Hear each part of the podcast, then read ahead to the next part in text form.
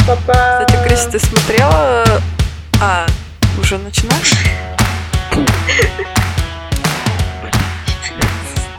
Давай это... Можно 5 минут попиздеть, если не хочешь начинать прямо сейчас? Ну, мне бы разговориться, да. Ты смотрела аниме «Эксперимент Элэйн»? Даже я вообще никакое аниме не смотрела. Ты чего шутишь? Шутки. Там тут просто... Я сейчас выгляжу как главная героиня. Она там вся обмотана в проводах. Короче, сидит подключена ко всем, не знаю, возможным источникам там питания. Вот, и я сейчас точно так же сижу. Ну что, ты разговорилась? Начинаем? Вся. Нихуя не разговорилась. Все, ладно. Давай еще раз, давай этот анекдот поправим. Хочешь анекдот? Мир, я могу, я сегодня такая нервная. Ну сядь удобно, расслабься. Давай тебе это сделаю, виртуальный массаж.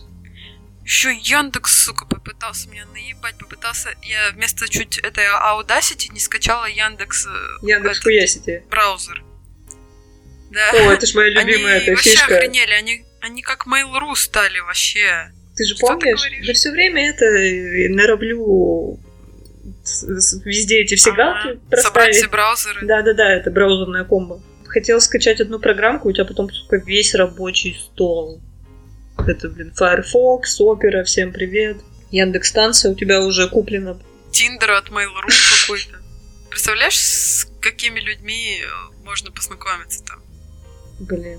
Мне кажется, там только это разработчики этой программы там сидят. Да, и знаешь, и боты такие, типа, ну, фото как со стока, такие, типа, мужчины-модели такие, мужчины-бизнесмены.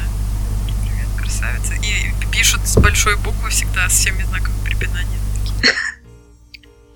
Ну что, можно, наверное, начинать? Поехали! Очень, да? Очень сильно?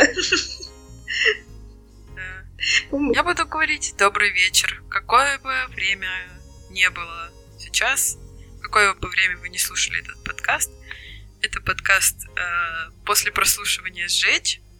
С вами Даша и Кристина. А еще Чебурек. Вот. Чебурек сидит рядом. Возможно, будут кряхтеть. И кошка Чебупеля, да. Даша, как настоящий ретроград, будет все равно ее называть правильно. Чебупеля. По документам. Праведно. Правильно. Кстати, у меня есть это прикольчик в тему. Не прикольчик, а прям новость капитальная, мощная. Короче, нам же ее отдали, ну, типа как по программе распределения кошек с завода, ну, волонтерская программа. Вот, и мне сегодня написала эта девушка и такая, типа, а можно к вам завтра приедут телевизионщики и снимут ее?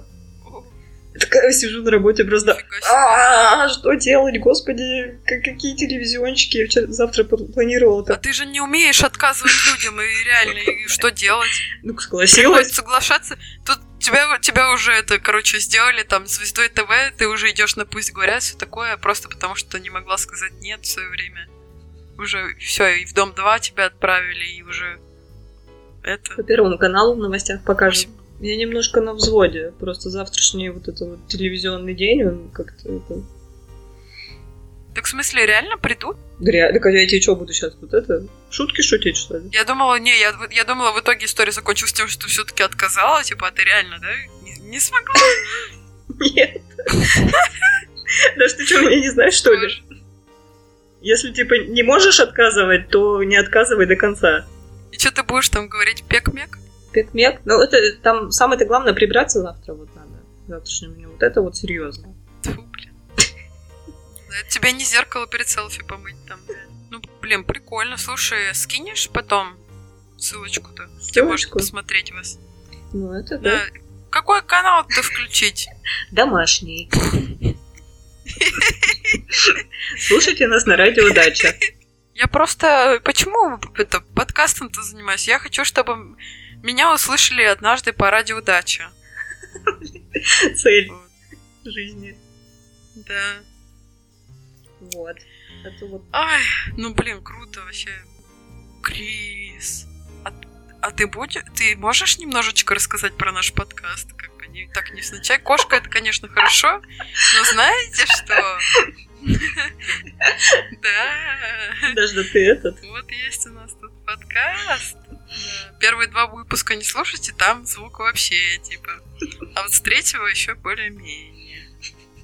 Ну все, ладно, я не перебиваю. Да не, все. Даша просто хотела сказать, что это суперпродюсер. У тебя прям вот эта вот жилка есть. Продвижение. Я просто под мухой. Сегодня, я чувствую, это будет чил-подкаст. Лоу-фай. Это что, мы сейчас будем погружаться в такие философские глубины? Блин, я на самом деле, я так загрузилась этим вопросом. Вот ты говорила не рыть, а я что-то... Меня понесло. Ну, я пока воздержусь. Ну, я тоже так копнула немножко. Но сначала я хочу рассказать историю, которую, возможно, мы потом удалим, потому что я опять начну рассказывать, и я опять пойму, что это неинтересно. Да, в прошлом подкасте мы удалили историю, как Даша покупала ботинки. Извините, если кому-то интересно, мы это все-таки включим. Да, на самом деле, нет, тухлая история. В общем, в этот раз я пошла покупать штаны. Сериал «Даша и магазины». Да. И я, короче, в очереди в Юникло, в примерочную, познакомилась с очень интересным мужиком, в общем. Он... Ну, в смысле, не в этом плане познакомилась, просто вот как бы узнала об его существовании. Он, короче, был с двумя сыновьями, как я поняла. И, короче, они выбирали... Ну, сыновья такие уже взрослые там. Одному, мне кажется, один вообще чуть ли не мой ровесник, то бишь старый. Вот. А другой, ну, лет, не знаю, 17-18, типа зумер. Вот. И, короче, они старому выбирали футболку, короче. Ну, он выходил периодически, показывался. Причем реально они так выбирали футболку, как будто это вообще незнамо что. Костюм для одну футболочку там, выбирали. Одну, ну, футболку, да. Но у него там было несколько вариантов. Uh-huh. И вот, и почему-то все футболки, которые он мерял, они были ему как-то малы, вот, ну, или впритык, ну, типа, просто сейчас как-то никто не носит особо вот впритык так вещи. Uh-huh. И, в общем, странно. Ну, короче... Называется облегаечка. Облегаечка, да. А этот отец, короче, все комментировал такой. Ну, в общем, очень эксцентричный чувак такой. Сидел, типа, ой, ну супер, ну вообще, слушай, от девчонок отбой-нибудь. Ну, в общем, нес вот эту всякую колесицу. И я, получается, что-то рядом села. И там на одной футболке была надпись. Он говорит, а чё, как переводится-то? И я, короче, сказала, как она переводится. И у нас, ну, получается, он обратил на меня внимание. И, в общем, я поболтала с этим мужиком. Ого. Вот. Ну, как поболтала, он просто травил шутки, а я ему, типа, подыгрывала, в общем. Ну, в общем, к чему это все? К тому, что я сегодня работала не в офисе, а дома, и поэтому я схожу с ума от одиночества и вот болтаю с каким-то мужиком в очереди в магазине. Ну, я считаю... Серьезная социализация. Там еще выходила женщина периодически из примерочной, и он такой, ой, какая красавица, боже мой, стрела в сердце. И, короче, а потом, когда я выходила уже из магазина, я увидела, что они стоят, общаются, и они, очевидно, муж и жена. И я думаю, как же он ее заебал, наверное, уже своими этими выходками. Да, и, в общем, мы пропустили момент, когда можно было плавно перейти к теме. Очень плавный переход. Да, теперь просто, в общем, я скажу, что мы будем обсуждать фильм-трилогию моего детства и Кристинкиной... Взрослой жизни? Молодости. Угу. Ну да, Кристинкина в молодости. Вот. Складно стелишь. Не говори, сегодня прям, да. Вот, и это «Матрица». Матрица. Вот. О чем фильм? Вообще 3 фильма. Получается, первый вышел в 99-м году, а второй и третий, кстати, я узнала, вышли в одном и том же году, в 2003-м. Офигеть, они там наклепали быстренько. Хотя, мне кажется, они сразу все подряд снимали, наверное. Ну, судя по качеству второго и третьего фильма, неудивительно. История, ну, как бы завязка в том, что главный, ну, мало ли кто-то не смотрел просто. Вот Крис сама недавно только посмотрела. Фильм про то, что, в общем, есть такой... Чувачок, да. Днем он программист, который почему-то в костюме уходит на работу, его отчитывают за опоздание. Вот не поняла этот момент. Ну, в общем, днем он типа программист, а вечером хакер. Вы, наверное, подумали, это сериал «Мистер Робот», но нет, это вот был такой фильм в 99-м году. Ну вот ночью он хакерит и... Господи. Хакерит. хакерит, да, и, ну, и, видимо, погружается в какой-то даркнет, и, в общем, узнает о существовании некой матрицы. Так получается, что он начинает там взаимодействовать с людьми, которые открывают ему страшную правду о том, что мир, окружающий его, ну, он такой же, как наш мир, вот, допустим. Это все виртуальная реальность, созданная машинами, а на самом деле все люди подключены к такой большой штуке, сидят в капсулах и генерируют энергию, которой питаются эти машины. И дальше там идет экшон. Да, как люди, пробудившиеся вот из этих капсул, которые живут в реальном мире, а не в матрице, как они пытаются освободиться, ну, уничтожить как, или там победить каким-то образом эти машины и освободить остальных людей. Вот, и да, я как раз хотела спросить, как так вышло, Крис, что ты посмотрела этот фильм только недавно. Ну, во-первых, я не очень понимаю, как я его пропустила в детстве, потому что вроде как его часто крутили по телевизору. Короче, был такой период, когда я в Екатеринбурге работала в квестах, вот, и у нас был один квест по «Матрице». И он, кстати, был очень круто сделан, там было 2 комнаты. Ты же знаешь, что такое квесты? Ну да. Ну, короче, вы в каких-то помещениях, где вам нужно разгадывать загадки, чтобы выбраться. Uh-huh. И, короче, вот там был квест по «Матрице», там было 2 комнаты, прошлое и будущее, 2 идентичные комнаты. И все там было в стиле «Матрицы», и был очень сложный квест. Вот, и, короче, я вообще не врубалась, а мне нужно было, ну, как-то объяснять, там, помогать. Вот, и я такая, блин, мне надо все посмотреть. Тогда я, по-моему, посмотрела только 1-ю «Матрицу», потому что со временем у меня что-то не получилось. И вот уже только здесь, в Питере, я посмотрела всю трилогию и вообще офигела от того, какой культовый фильм, как он прошел мимо меня. И в целом я, наверное, даже не расстроилась, что я раньше его не посмотрела, потому что, ну, может быть, он бы меня так и не зацепил. Вот сейчас уже типа, ты его смотришь таким взглядом. Ну, ты хотя бы понимаешь, да, более-менее, что происходит, что там. Ну да, ты, во-первых, и историю чуть лучше как-то... Мотивацию, да, героев, сюжет, да. А еще ты уже видел вот все вот эти вот отсылки в современной культуре, и такой, вот откуда это все, целый пласт. Вообще-то, да. Ну, да, я не знаю, как мимо тебя прошел этот фильм, потому что в моем детстве это была такая прям тема. Все обожали «Матрицу», все копировали эти, типа, драки, там, ну, вот этот кунг-фу или что это, вот этот странный стиль, в котором они там все дерутся. И, кстати, забавно, что когда Нео в фильме обучали всяким боевым искусствам, и вот в него загрузили там кунг-фу, джиу-джитсу, все такое прочее, и там был момент, короче, что там был дранкен-боксинг. Очень важно. Да. Это я просто не обращала тоже внимания. Ну, вообще, я нифига ни на что обращала внимание, когда я была ребенком. Для меня это был просто крутой экшон, да, который было интересно смотреть. Вот там что-то говорят, что-то умное говорят. Ну, как бы никто ни хрена не понимает, естественно. Потом драка. И вот все ждали эти драки. Потом, ну, что еще могло детей как-то понятно быть? Ну, любовная линия вот эта вот между Тринити и Нео. Там, ну, хотя бы это как-то было понятно. Более понятно, чем какие-нибудь философские монологи там. В принципе, как его зовут? Морфеуса. Ну, Морфеуса, или там еще тоже есть интересный герой, у которого жена Моника Белуччи еще. Меровинген. Сейчас скажу, как его зовут. Ну, в общем, да, там вот этот вот чел тоже. Еще стиль вот очень запал в душу. И я помню то, что после «Матрицы» был пик популярности вот этих солнцезащитных очков, таких узких. Везде они продавались, и все покупали их. Косили под главных героев. Ну, очень запоминающийся вообще стиль.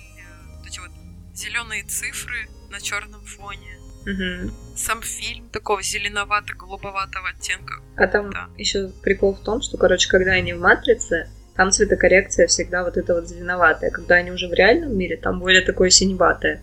Кстати, да. Да, еще я заметила, когда в «Матрице» все в таком латексе, в кожаных плащах, все такое там. Ну, короче, в синтетике, в такой, не знаю. Uh-huh. А когда в реальном мире они все в каких-то рубищах, не знаю, там, в шерстяных каких-то штуках. Причем мне так показалось, что с 1-го фильма по 3-й эти их шерстяные вот эти свитера грубые, они еще покрываются какими-то, короче, какие-то затяжки, у них появляются дырочки. Ну, короче, такой контраст, типа, естественности и... искусственности. Ну, искусственности, да. И еще я заметила, что Тринити в «Матрице» вообще такая прям андрогинная. Мне почему-то от нее было такое впечатление всегда. Вот, а в реальности она более какая-то женственная, что ли. Ну, она просто волосы так не зализывает назад, наверное. Там же еще в самом начале было, что когда они только встречаются с Нео, он говорил: я думал, что ты мужчина, потому как он ее знает в виртуальном мире. То, что она же там была известная, она там что-то взломала Пентагон или еще что-то. Ну да. Но я думаю, то, что его фраза, она о том, что не думал, что девчонки могут быть такими умными, что девчонки могут быть хакершами, нет? Ну, наверное, да. Просто фильм пестрит вообще, на самом деле. Тогда это не акцентировалось как-то на это внимание. Но в фильме очень много так называемой повесточки, которая сейчас везде есть. Там есть, во-первых, все национальности, все расы, которые только могут быть. Там есть индусы, китайцы, чернокожие. Вообще все на свете просто. Один из главных героев чернокожий. Да, кстати, сейчас бы очень зашло такое кино. Его бы и на Оскар бы сразу отправили. А потом гендерное равенство, опять же. То есть женщины, типа, всякие представленные там на руководящих каких-то позициях, и сильные и физически, там, и морально. А потом, про гомосексуальность я не помню, было что-то или нет. Но одна из героинь, которая только в первом фильме была, Свич, она предполагалась изначально, что она трансгендер. Но, как сказали Вачовски в интервью, что типа мир тогда был не готов. Типа, они просто сделали ее такой андрогинной женщиной. Но изначально была идея, по-моему, такая, что в реальности это мужчина, вот, а в «Матрице» это женщина. И, короче, в 2020-м в интервью, Лили Вачовски сказала, что сюжет фильмов — это аллегория к трансгендерному переходу. Но, типа, они с сестрой осознали это только сейчас. Они так могут вообще сейчас любые все свои фильмы перебирать и такие: да. Ой, вот это вот была отсылка. В смысле, мне пофигу, пусть это аллегория трансгендерного перехода, фильмы как бы достойные, и что бы там ни было, но просто мне немножко странно, когда вот, допустим, как Роулинг тоже спустя годы зачем-то сказала: а Дамблдор вообще-то гей? Ну типа, ну окей, ладно, ну хорошо, ну просто зачем уже? Все? Ну блин, зачем привязывать уже? Наверное, там были какие-то идеи вложенные, может быть, неосознанно в фильмах Вачовски, что-то про трансгендерность, все такое, учитывая то, что они обе стали трансгендерными женщинами. По-любому это как-то их беспокоило. Но зачем сейчас выкручивать? Да блин, мне кажется, что это очень странно из-за того, что в фильме и так столько смыслов, столько уровней, что говорить, что весь фильм это аллегория именно к переходу трансгендерному, ну это как-то совсем странно. Вот, а в чем идея, вот по-твоему? Ну, мне кажется, знаешь, такая типа высшая идея — это именно идея свободы выбора человека. То есть насколько именно твой выбор влияет на твою жизнь. И вообще, есть ли у тебя выбор в этой жизни? Или все предопределено? А второй смысл — это верховенство искусственного интеллекта. О том, что он может вообще появиться, и о том, что он может захватить человечество. Ну, это уже такой, наверное, чуть ниже по уровню смысл. Ну, естественно, там еще можно нарыть библейские сюжеты. Но я думаю, это не главное в этом фильме. Ну или, по крайней мере, не то, что я хочу увидеть в этом фильме. Для меня самое главное в этом фильме это именно была и свобода выбора. Ну вот про Библию, на самом деле, ты когда мне говорил, что там есть вот библейские как бы мотивы, я такая: ну да, но они, наверное, везде есть. Ну, не знаю, я что-то особо не заметила. И потом сейчас, вот буквально сейчас, недавно я досмотрела третью часть, и там в конце Нео, там, спойлер, Нео жертвует собой ради того, чтобы спасти вот этих свободных людей и освободить тех, кто сейчас в «Матрице». Он в прямом смысле оказывается распят, он там раскидывает руки, и прям вот изображение такого креста на нем появляется, ну так как... Тебе прям в лицо это тычут. Да, тебе немного намекают на то, что да, вот Христос Спаситель как бы. Там ведь и помимо Нео еще очень много отсылок. Там почти все имена какие-то... Тринити — это же Троица. Да, Зион — это тоже библейский город. Вот. Ну, короче, к тому, что много этого напичкано. Ну, идеи вообще там, конечно, наслоено. Я так немножко посмотрела, ну вот, интервью всякие разные с Вачовски. Угу. Они выросли на всяких D&D, настолках, видеоиграх, аниме, смотрели всякие разные фильмы. То есть это такие прям, можно сказать, задроты. Не знаю, в хорошем или в плохом смысле слова. То есть они прям очень любили вот эти вот виртуальные всякие миры, плюс явно прочитали очень много философских всяких книг. Вот всегда во всех их фильмах очень много вложено вот этого, вот, и это прям чувствуется. И иногда даже чересчур много всякого. И вот у меня есть такое, не знаю, непопулярное, может быть, мнение, что было бы даже, может быть, не лучше, но не хуже, если бы они в итоге стали не режиссерами, а писателями-фантастами. Знаешь, типа, не Стругацкие, а Вачовски. В общем. Ну подожди, а они сами написали сценарий? Или они только режиссеры? А нет, они авторы сценария. Ну тогда крутяк, да. Ну, в общем, Лана Вачовски в одном из интервью сказала, что мы постарались, да, там очень много соединено, типа, всяких разных идей, но мы постарались сделать так, чтобы зритель сам решил, определил для себя смысл. Потому что, ну, в общем, она говорит, что фильмы — это ведь тоже матрица. Mm-hmm. Это сконструированная какая-то реальность, и она может тебе что-то там задавать, какие-то установки, там, заставлять тебя во что-то верить, о чем-то думать определенном, как-то по-определенному себя чувствовать. Вот, а мы, типа, постарались сделать так, чтобы подвести к тому, чтобы зритель сам решал, что ему думать и чувствовать. Но на самом деле это не совсем правда, потому что все равно такие типичные экшеновские вот эти вот приемчики. Все-таки фильм отпускал студия Warner Brothers, как бы без этого никуда. Но в целом, я думаю, что если спросить людей, так поспрашивать, то для всех будет смысл разный. А для тебя какой смысл? Ну, вот под конец я тоже пришла к выводу, что да, тема выбора, там даже была такая тема, что там, в финальном сражении Смита и Нео Смит такой разъяренный монолог, что типа зачем ты сражаешься, типа за что там, вот за любви что ли, там любовь это вообще фигня, там все за свободу, это все там человеческие предрассудки, вообще полный бред.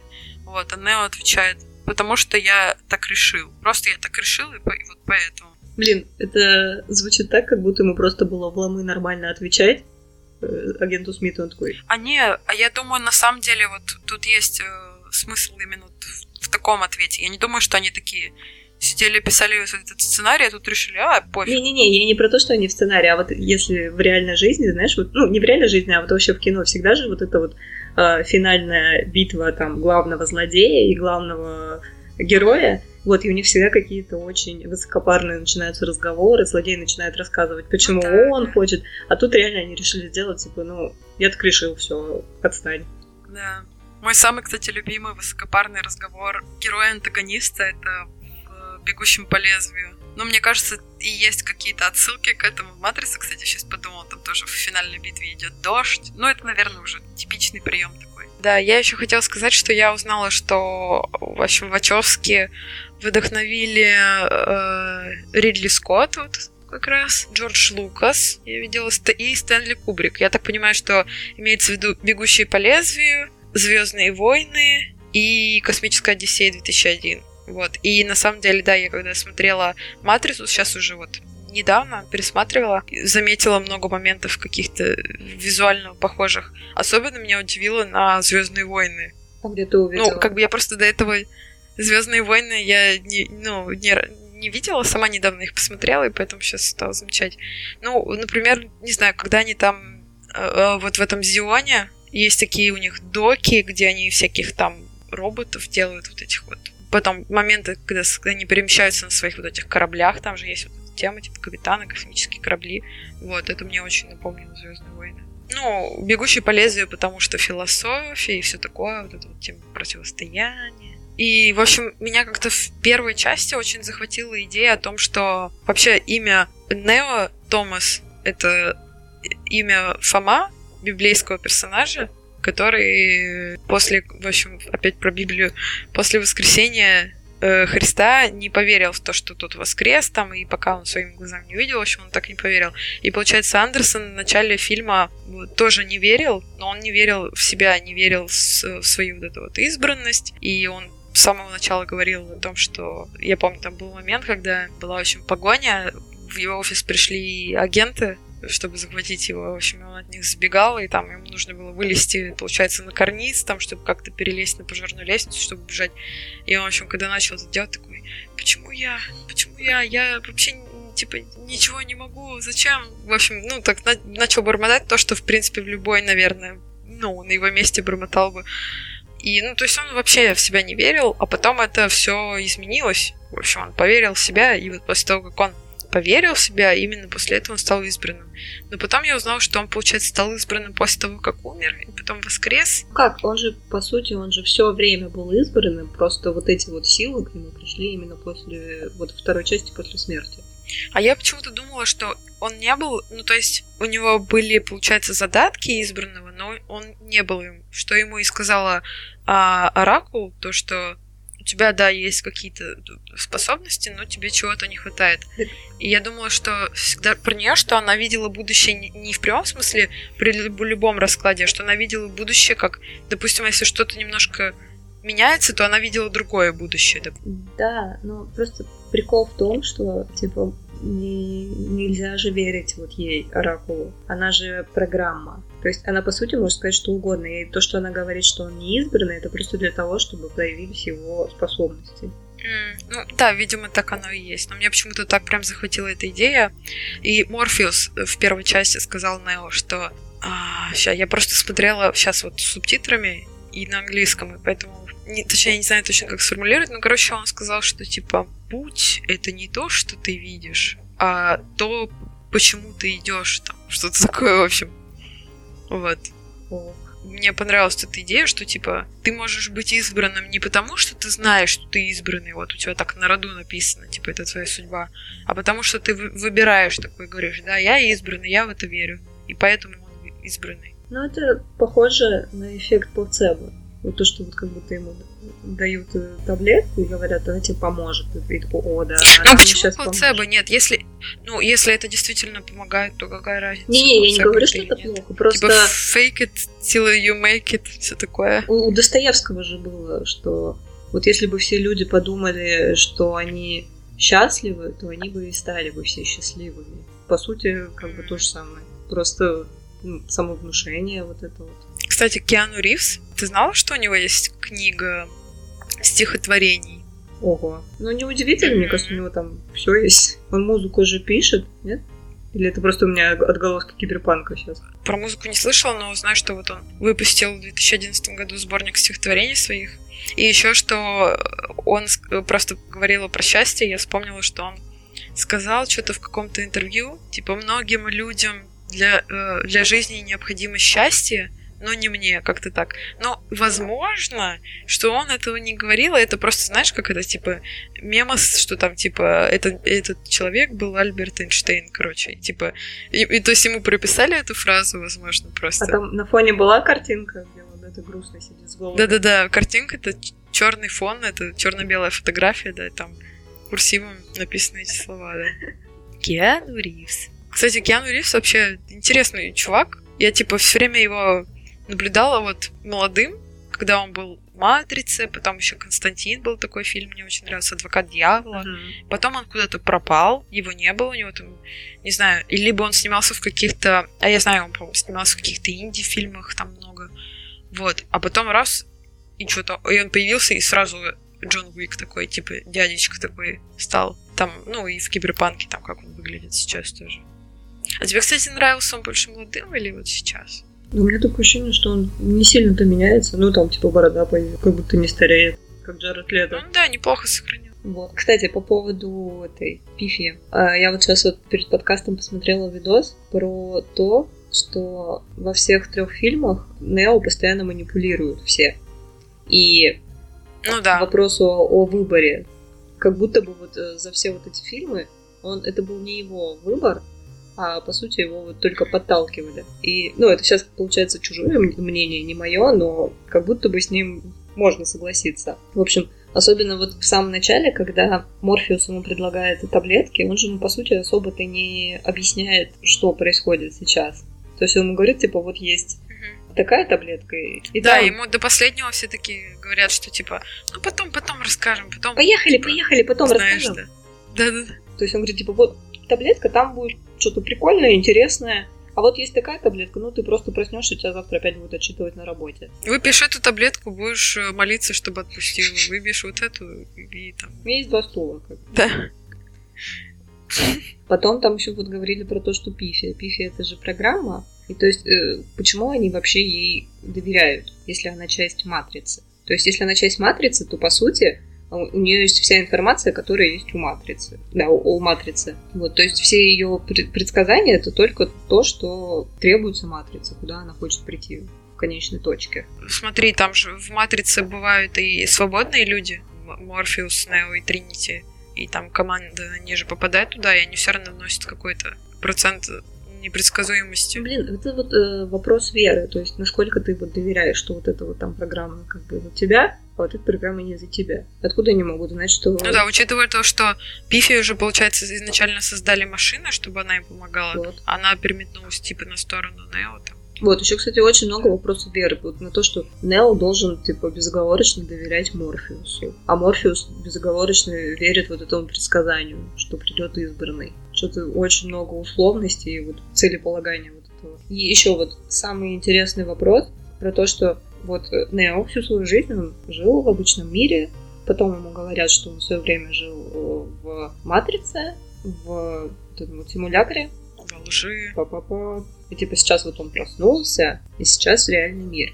А где гарантия того, что это опять не матрица? Ну да, это уже другой вопрос. Это как у Декарта, типа, что... Кто сказал, что мир, окружающий нас, типа, это не сон? Вы же во сне не понимаете, что вы спите? Да, нет никакой гарантии. Ну вот, и все так построено на вере, что они прямо вот жертвуют своими жизнями, хотя точно-то и не знают, стоит ли ачивка выделки.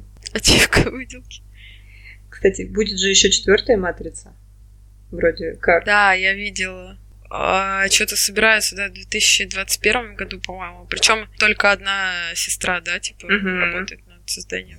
А сюжета нет еще? Или есть уже? Слушай, я не видела. Я просто увидела вот эту новость. Сюжет что-то я не смотрела. Я, на самом деле, слабо себе представляю, что там можно еще вытащить. И нужно ли... Окей. А я, кстати, вот сейчас читаю. Это, типа, будет приквел. Тут будет молодой Морфеус. Но официального подтверждения нету. Прикольно. Мне, кстати, очень нравится Морфеус как герой. И очень интересный Смит мне нравится. Ну, в смысле, он мне не нравится, естественно. Но интересный. Как герой он интересный, да. Угу. Ну, а Морфеус мне нравится и в принципе тоже. Ну, мне нравится...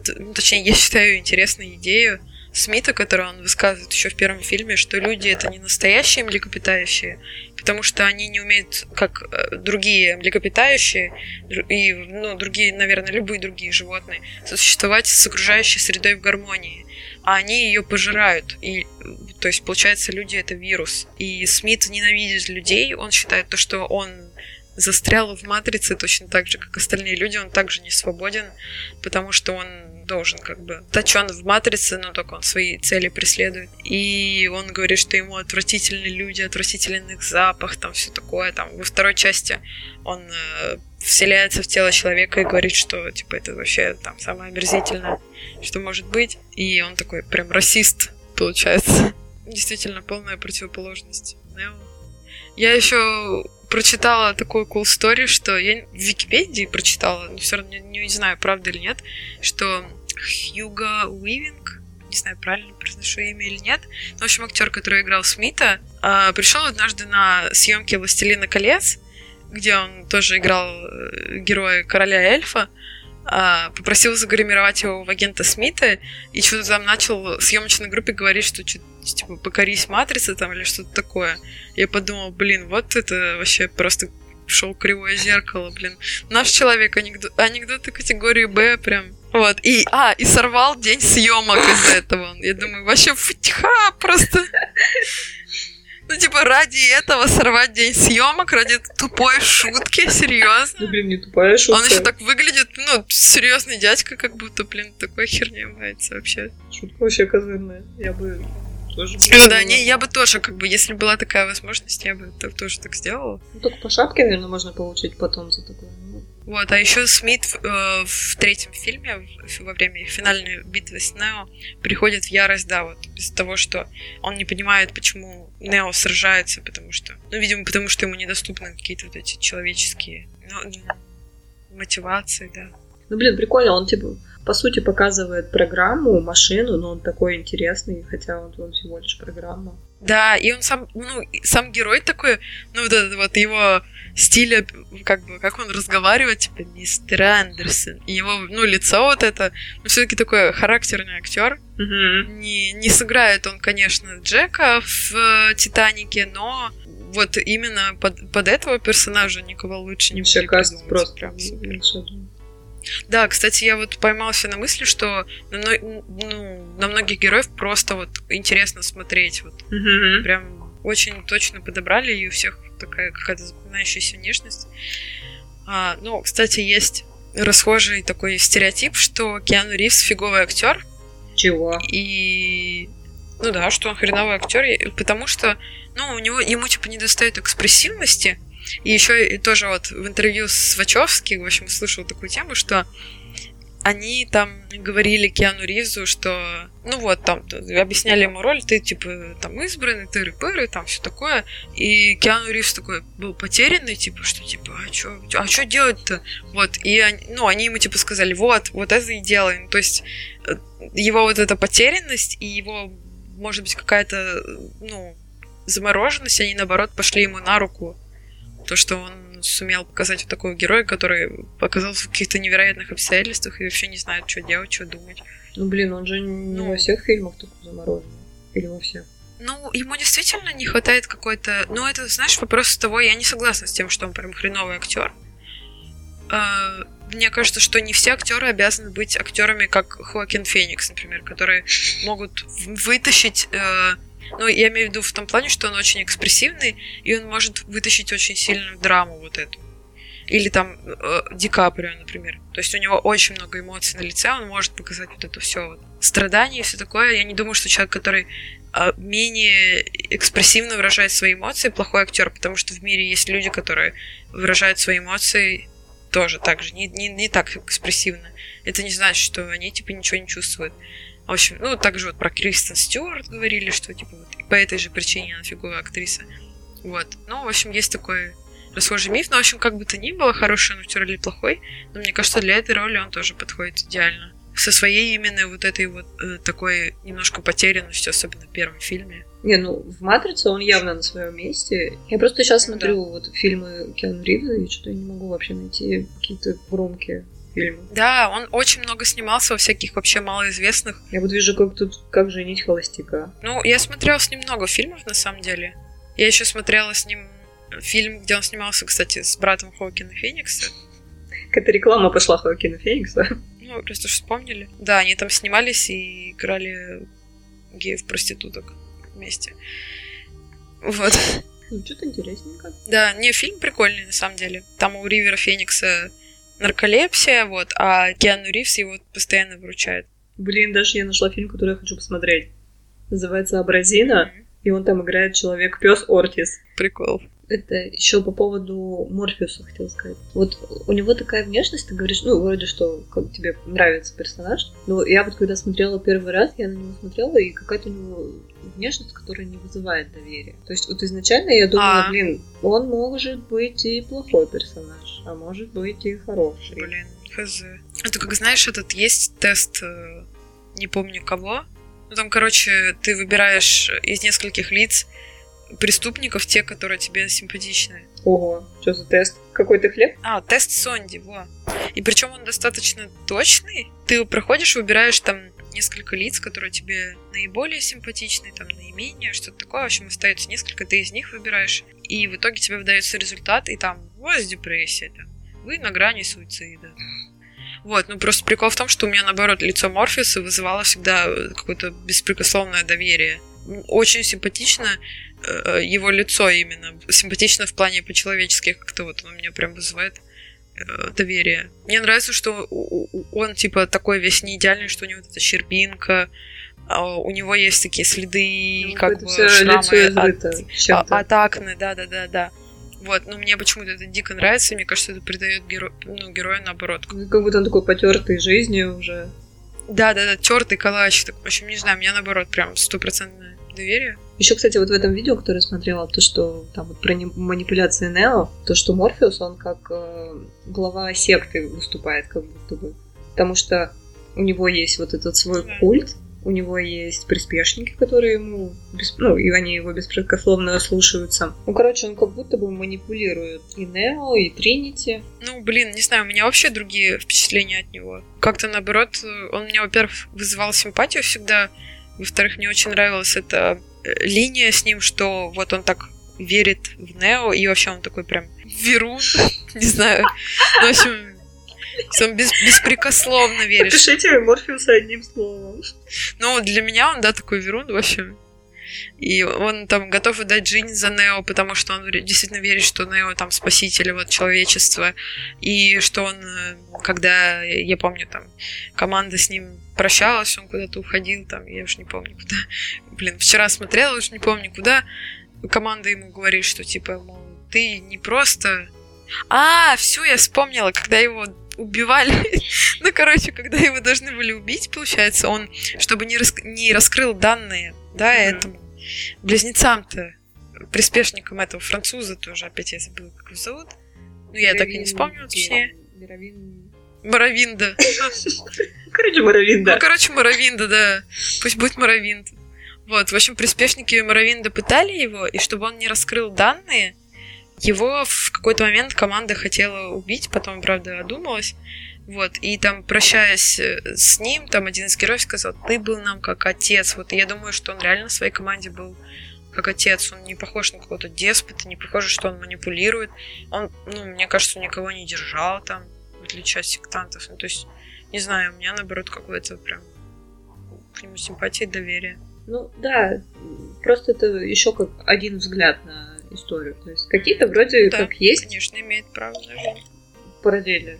Но у меня, по сути, во время просмотра тоже к Морфеусу все-таки уже положительные были чувства. Да, я бы сказала, что в фильме точно есть интересные идеи, интересный стиль. Хотя, не сказать, что мне нравится этот стиль сейчас. Как бы то, что это культовая вещь, которая, да, потом нашла... Очень часто повторялась в других фильмах, это точно. И породила кучу отсылок. В Джонни Уике, кстати, Киану Ривз опять ходит в черном костюме и опять видится типа с Морфеусом. Там есть герой, который разводит голубей, и он типа очень мудрый. И это, в общем, тот же актер, который Морфеуса играл. Реально? Вот они там...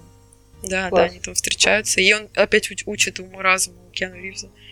Вот. Но все же... Кстати, красная или синяя таблетка? Если бы ты была на месте. Блин, я не помню, синяя это типа вот вернуться... Синяя вернуться в Матрицу и забыть обо всем, что он знает, а красная это проснуться в реальном мире. Я бы выбрала красную, потому что просто, по сути, тебе ничего не объясняют. Тебе говорят, что там какие-то приколдесы происходят, и, конечно, в красную. Слушай, ему там на тот момент уже, по-моему, объяснили, что мир это фикция. Нет, ему говорят, что мир это фикция, но ему не говорят, как все плоховастенько в реальном мире. Там такой ужас, когда он рождается, типа, в этой капсуле, потом, поэтому реально как роды, просто он рождается в какой-то слизи, потом по какой-то трубе летит на свет, я думаю, вообще ужасно, весь какой-то лысый, вот. И слизкий. Да, если бы, мне кажется, если бы он это знал, он бы, возможно, сказал, не, я тут посижу, мне тут это... И тут хорошо, в принципе, у нас все нормально, у нас в Беларуси все. А ты? Картошечку. Я бы выбрала красную точно. Даже без этого, без всяких. Даже если сказали, там это будем кататься на грязном корабле, все грязные будем. Да, на грязном корабле, в грязной одежде в какой-то. Вот, постоянно будут пытаться нас убить. Нормально. Кстати, в первом фильме есть герой, который представляет другую точку зрения. Этот предатель? Да, предатель. Кстати, этот актер, я его видела в нескольких фильмах и в одном сериале. Ага. И он никогда не играл положительного героя. Он всегда играет какую-то крысу ебаную. Типа, он всегда какой-то вот хитровыебанный, не знаю, всегда как-то готовый подставить. И я думала, я когда начала пересматривать «Матрицу», так как я ее смотрела последний раз в детстве, и начиналось-то все хорошо, и он как бы вроде нормальный чувак, я думаю, неужели он здесь нормального чувака играет? А потом он начал монологи про то, что, как же мне херово тут, вот бы в «Матрицу» вернуться, да, Нео? Типа, и я поняла, что, опять он играет крысу. Кстати, знаешь, кто главная крыса оказалась? Там был актер, тоже на корабле, такой темнокожий, которого убили между второй и третью частью. И он себе запросил зарплату, Ворнеры ему не дали эту зарплату. В итоге, короче, вот он ушел из проекта, а спустя, по-моему, там чуть ли не в 2019 году он снял документалку, как его обманули. Но, короче, он как-то мерзко себя так вел в этой документалке, что даже ему в комментариях там никто не посочувствовал, все-таки, типа, ну, это по делам. Что-то я такое слышала, да. Ну, в общем, да, его, и этот чувак, предатель, он, наоборот, представляет ту точку зрения, что вообще...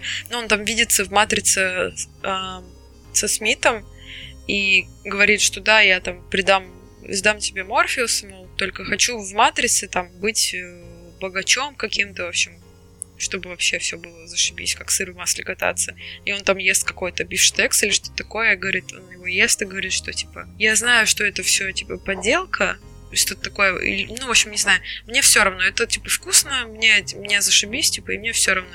И я думаю, ну как вообще можно соглашаться на то, что ты типа в какой-то капсуле, какой-то, блин, голый, лысый сидишь в какой-то слизи там, из тебя жрут энергию машины, но ты при этом, у тебя там нейроны тебе говорят о том, что ты ешь вкусный бифштекс, как можно сказать, что типа, да окей, я буду богачом в «Матрице», меня это устраивает, в общем... Ну блин, это же как компьютерные игры. Ты типа, может быть, тоже, знаешь, типа лысый и грязный сидеть в комнате, но в игре ты... Ну да, это тоже эскапизм такой, да. Есть у тебя такие вещи, которые тебе не понравились? Может быть, только с точки зрения визуала мне не очень нравится, как выполнен реальный мир. Но там еще как бы и графона немножко не хватило, вот когда показывают общие планы на вот эти плантации людские. И он такой очень-очень темный. Ну, понятно, что он для сюжета должен быть такой темный, грязный. Но вот чисто визуально немножко на это больно смотреть. Но это придирки. Мнение дизайнера. Которого не спрашивали. А тебе? Мне ужасно не хватило чувство юмора. Потому что вот чего-чего, чувство юмора там, конечно, есть моменты, когда герои типа шутят, но это такие кринжовые шутки в стиле боевиков, которые типа «Ага, ты не ждал, там, а мне есть вот такая суперсила», типа. Ну, в общем, и ты просто, ну, скорее кринжуешь, чем смеешься с этих шуток. И, ну, вообще, в принципе, вот нет каких-то моментов какой-то иронии. Юморески. Да. Вообще абсолютно нет никакого, типа, ну, как сказать, эротизма, эротизм? Что ли? Ну, то есть там есть моменты, когда там даже голую грудь, по-моему, показывают. Там есть постельная сцена. Да, там есть постельная сцена достаточно откровенная, но вот даже несмотря на то, что там все так показано, там, то, что там показывают, вроде голые эти тела, но нет какого-то, как сказать, типа напряжения между вот главными героями. Ну ладно, это уж мои придирки-то. В общем, остановимся на юморе. Не, ну то, что юмора не хватает, это 100%. Очень на серьезных щах все, просто нереально. Ну просто, если бы они туда добавили юмор, это могло скатиться вот какие-то блокбастеры марвеловские. То, что вот мы, типа, супергерои, но мы еще, типа... Ну, блин, можно просто, не знаю, нанять нормального чувака, который пишет тебе шутки, а не того, кто пишет шутки для Дэдпула. Ладно, ну, в общем, я думаю, да, можно закругляться. Вот, вывод такой, что я пересмотрела эти фильмы, и в детстве они мне понравились там за счет одного, в взрослом возрасте за счет другого. Но в целом я, наверное, не скоро еще буду пересматривать, потому что прям очень много всего, да, и очень на серьезных вещах все. Но все же был такой интересный дискурс, философию, можно сказать. А ты что думаешь? Блин, я думаю, что очень крутая идея. Идея прям вообще фундаментальная. Ты такой загруженный после фильма остаешься. Ну ладно. Все. Всем пока. Покедова.